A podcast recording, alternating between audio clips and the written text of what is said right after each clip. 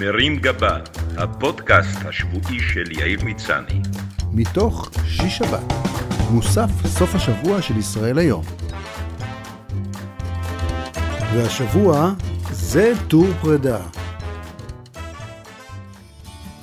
חברים יקרים, זה הזמן להיפרד ולהגיד תודה. זה שיר פרידה, אז בואי רק אמרי שלום. זה הטור האחרון של מרים גבה נכון לעכשיו, ואני מודה לכם על כך שהתייצבתם לפגישה השבועית שלנו בקביעות, קראתם, הגבתם, לפעמים צחקתם ולפעמים גם כעסתם.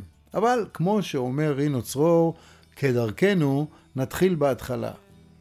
זה היה בספטמבר 2011, שבו קיבלתי טלפון מהסוכן שלי, עופר, שאמר שעורך מוסף סוף השבוע של ישראל היום, ברוך רון, מציע לי לכתוב טור אישי בעיתון.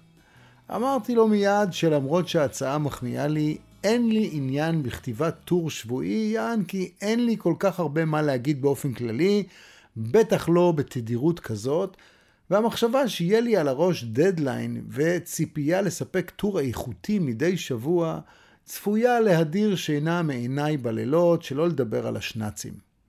אבל ברוך לא הרפא. הוא הסביר לי שעולם העיתונות הישראלי זקוק לאחד כמוני שיספר על חייו ומחשבותיו בסגנון קליל ומשעשע, ואחרי שהוא השתמש בכל הטריקים שבספר והרבה מתק שפתיים, פיתויים מוחשיים וחנופה זולה, שבמקרה שלי תמיד עובדת, הסכמתי להיענות לאתגר ולכתוב טור שבועי. ברוך הפציר בי שלא אתעסק בפוליטיקה, כי בתחום הזה יש טובים ממך. ואכן, התרחקתי מהאזורים האקטואליים והתרכזתי בחיים עצמם ובנושאים שמעסיקים אדם מהיישוב שהתמחותו בשטויות וליצנותו אומנותו עם כמה שפחות עיקר וכמה שיותר טפל. בדיוק כמו שצפיתי, הדדליין השבועי הרג אותי, הציק לי, וכמעט מדי שבוע עמדתי לצלצל לברוך ולהגיד לו שלצערי השבוע לא יהיה טור, כי לא מצאתי על מה לכתוב, ויש לי דברים יותר חשובים לעשות, כמו לנקות את הפילטר של המזגן. אבל לשמחתי, תמיד ברגע האחרון ובעזרת כל הסובבים אותי שנתנו לי השראה ורעיונות, הצלחתי להתגבר ולעמוד במשימה. אז למה אני נפרד מכם, קוראי היקרים? זה סיפור ארוך ולא כאן המקום להיכנס אליו, אבל בואו נגיד שהעיתון ואני, כמו הרבה זוגות שהיו הרבה שנים ביחד, נפרדים כידידים. אתם מצדכם מוזמנים להציף את העיתון בתגובות נזעמות, להצהיר שבלי הטור חייכם אינם חיים ולחסום את איילון עד שיחזירו אותו. בעל טור שואל את עצמו לא פעם שאלות לגבי איכות טוריו ורמתם ביחס לעצמו ולאחרים. אין הנחתום מעיד על עיסתו וגם לא על גיסתו, בטח לא מישהו כמוני שכל כך אוהב פחמימות. אבל לפי התגובות שקיבלתי מכם הקוראים במייל וברחוב, עושה רושם שבדרך כלל אתם שבעי רצון. אין לי ספק שלא כל הטורים היו מוצלחים באותה רמה, אבל דני קרמן החכם אמר לי פעם שאם פעם בארבעה טורים הברקת, זה כבר הישג גדול. במהלך השנים לא הסתרתי מכם דבר. סיפרתי לכם על המשפחה, על גידול שלוש בנות, על התמודדות עם הורים מבוגרים, עם עובדים זרים, עם החגים, עם הטכנולוגיה, עם הפרעות הקשב שלי ועם המיסופוניה של רעייתי, על נטייתי לעצלנות, דחיינות, אגרנות, קטנוניות, קמצנות ושאר תכונות אטרקטיביות שהן אומנם בלתי נסבלות בחיים, אבל חומר משובח לטורים. למרות שלא חסכתי ירידות על עצמי, ואף שלא תמיד האמת הייתה נר לרגליי, רעייתי עדיין חשבה שאני לא מדייק ושמצבי האמיתי הרבה יותר גרוע.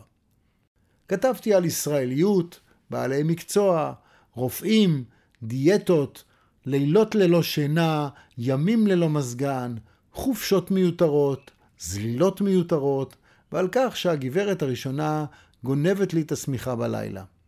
על עמותת החיילים הבודדים שלה, ועל אלי סופר, החייל הבודד שאימצנו ונפצע בצוק איתן, שסיים לאחרונה תואר ראשון ועומד להתחתן. שיתפתי על הקורות אותי בהרצאות, בהופעות של טיסלאם, בהופעות הסטנדאפ שלי, דרך אגב, ב-19 לתשיעי בזאפה עם רובי ריבלין ועידן אלתרמן, הרצליה, תודה ששאלתם. אבל הטורים שלי, אני מקווה, היו גם שימושיים, והענקתי לכם ללא תמורה ושלא על מנת לקבל פרס, מדריכים כיצד להתנהג בבואנו לשבעה. איך עושים פיפי בבתי מלון על חוף הים של תל אביב בלי לשלם? איך מתנהגים בחוגי בית לפני בחירות? כיצד להתפלח ברמזור ולעקוף את כל הפקק?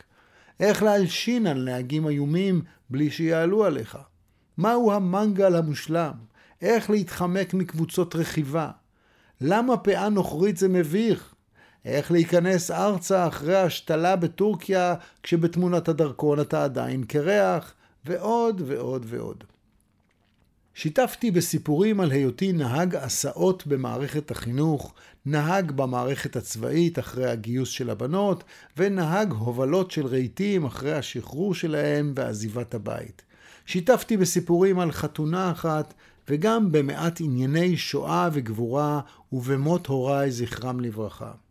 לא הייתי לבד במערכה, וכדי להשלים את המשימה, גייסתי את כל הסובבים אותי, כולל המשפחה הקרובה, החברים וכל מי שרק הייתה לו התחלה של סיפור טוב. רעייתי קיבלה את התואר הנכבד הגברת הראשונה והפכה לדמות ידועה עד כדי כך שאנשים היו עוצרים אותה ברחוב ומחמיאים לה שהיא דווקא לא נראית מפלצת. חייהן של הבנות שלי נפרסו קבל עם ועדה ובלי הנחות, כולל ההתחצפויות, ההתנכלויות למפרנס הראשי, אכילת החטיפים על הספה בסלון, וכל החוויות מבית הספר, ממחנות הצופים ומהאירועים המשפחתיים, כאילו מדובר בבנות הקרדשיאנס, רק שבמקום לצאת עם ראפרים, הן יוצאות לרגילה עם רס"רים. כל הסובבים הבינו די מהר שכל סיפור, חוויה או בדל אנקדוטה מחייהם, גם אם הם לא קשורים אליי בשיט, יכולים למצוא את מקומם בטור שלי.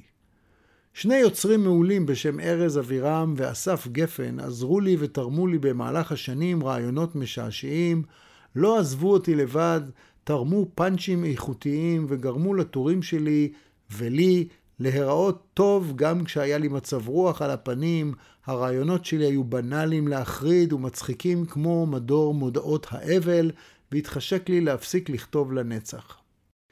מאחורי כל מוצר טוב עומדת סוללה של מקצוענים, וכדי לשדרג את השטויות שכתבתי, לוהקו יוצרים פנומנליים למלאכת האיור.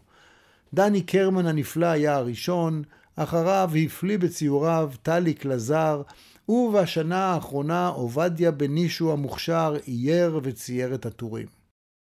זה המקום להודות למירי המבורגר, שדאגה שהטור יגיע בזמן.